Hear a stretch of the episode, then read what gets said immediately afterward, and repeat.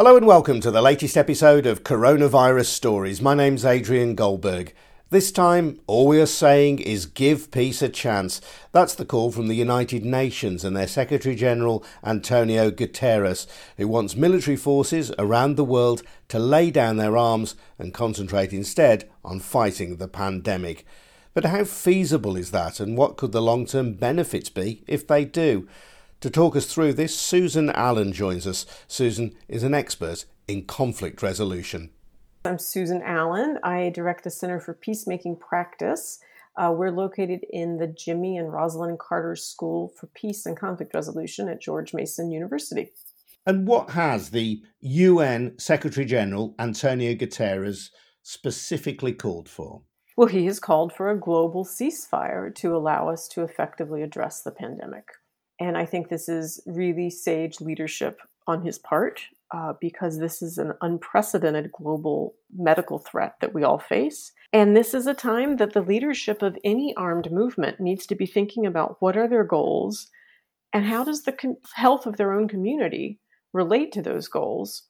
And a ceasefire is something that actually may make sense for many leaders of armed groups uh, at this particular time. What do we know at the moment about the spread of the pandemic in areas of the world where there is already conflict?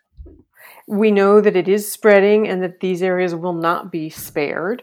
There may be less of the reported cases right now, but I don't expect that to last for, for more than a few weeks. I don't know specific numbers of, of particular war zones because we're not getting information out of them now. But I think we do know credibly that there is no way for any place to be spared uh, the spread of this. It's it's so contagious, and people travel so much. And particularly as we think about war zones, people travel in and out of war zones uh, for a variety of reasons. They will they will not be spared. And so when they face the coronavirus, to keep on fighting will not make sense. Leaders need to make a choice for the, the health of their community and for their long term goals to take the strength of being a real leader and call for a ceasefire for their own community. My understanding is that there have been cases reported in Syria, in the Democratic Republic of Congo, and Afghanistan. And uh, aside from the goal, I suppose, of hopefully ending hostility and conflict, as you suggest, there's this realistic issue that if people are fleeing from an area of conflict and they have the coronavirus, COVID 19, then the potential to spread that is going to be much greater than perhaps in an ordinary civilian population. I think that's right. Yep. And I also think that we have the chance leaders often are looking for a reason to have a ceasefire, and this is the perfect reason for it. The ceasefire can allow for a, a pause in fighting that will save lives immediately, short term. And even if it's only a month, even something as short as a month could really stop the spread of coronavirus uh, in that particular area. And that pause in fighting could also be an opportunity to seek a longer term ceasefire you know, if we start with a one week, start with one month, and then look at what else makes sense uh, to continue working on the health ramifications of the pandemic. But then eventually, that may be a chance for people to pause and think, what possible settlement could there be that's longer term here, too? So I think starting with an immediate ceasefire for the pandemic reasons may lead to other potential longer term ceasefires as well. Is there any historical precedent for a ceasefire of this kind? Absolutely. There have been numerous ceasefires for medical reasons. Jimmy Carter at the Carter Center negotiated a ceasefire for work against guinea worm. And the guinea worm ceasefire held in Sudan for, for six months and allowed work towards the eradication of guinea worm, which was virtually eradicated through concerted efforts of many actors, including all of those who abided by the ceasefire and allowed medical workers to travel in what had been a war zone and reach remote villages and teach people how to combat the guinea worm. And then been multiple other cases where, for example, Doctors Without Borders will call for very short-term ceasefires to allow access to hospitals or access for medical equipment uh, to reach affected populations. And these are, you know, often abided by by the warring parties because they recognize that healthcare is something that we all need access to, regardless of which side of a war we're on. And it really is in the interests of the of the people fighting to allow the medical work to continue. Forgive me, I'm not familiar with guinea worm and its uh, the ceasefire in the Sudan conflict. What, what was guinea worm and how did that play out in Sudan? Guinea worm, it's a, a worm that is transmitted through the water. It comes into contact then with the body, comes into their feet, for example, as they walk through some wet moisture, a puddle or something on the ground. And then the worm grows in the body. You may have seen graphic pictures of people coaxing the worm out of someone's leg, for example, and wrapping it around a stick to pull it out. And so the medical workers needed to reach people and explain how to combat the guinea worm, how to filter the water, how to avoid going near the water sources if one was infected with guinea worm, etc. It's a pain, it was a painful, painful disease, and I'm not 100% sure it's been fully, fully eradicated, but there certainly has been a drastic, drastic decrease in it.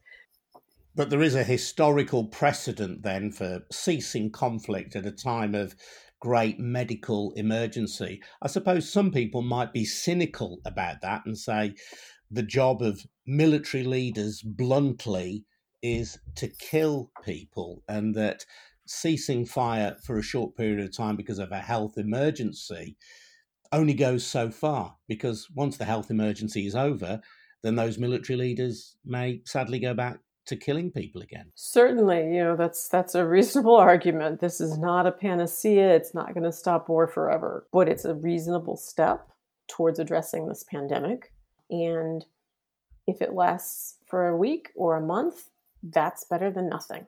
I also want to address, you know, what if there's some war zones that don't buy into the ceasefire? What if it's only, you know, Syria and DRC or something? Or what if it's only Afghanistan? What if other places won't buy in?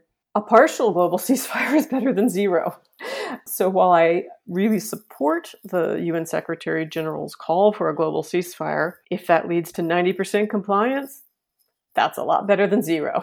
So so I don't want to say it's going to be easy. I don't want to say that all warlords everywhere are going to abide by it, but I do think it's worth pursuing and it's really up to, you know, the leadership in each particular warring community to make decisions on what's in the best interest of their community during this pandemic and to consider their own community's health as well. And Susan, you work in the School for Conflict Analysis and Resolution at the Centre for Peacemaking Practice. So obviously, you have a, a bias towards encouraging peace here.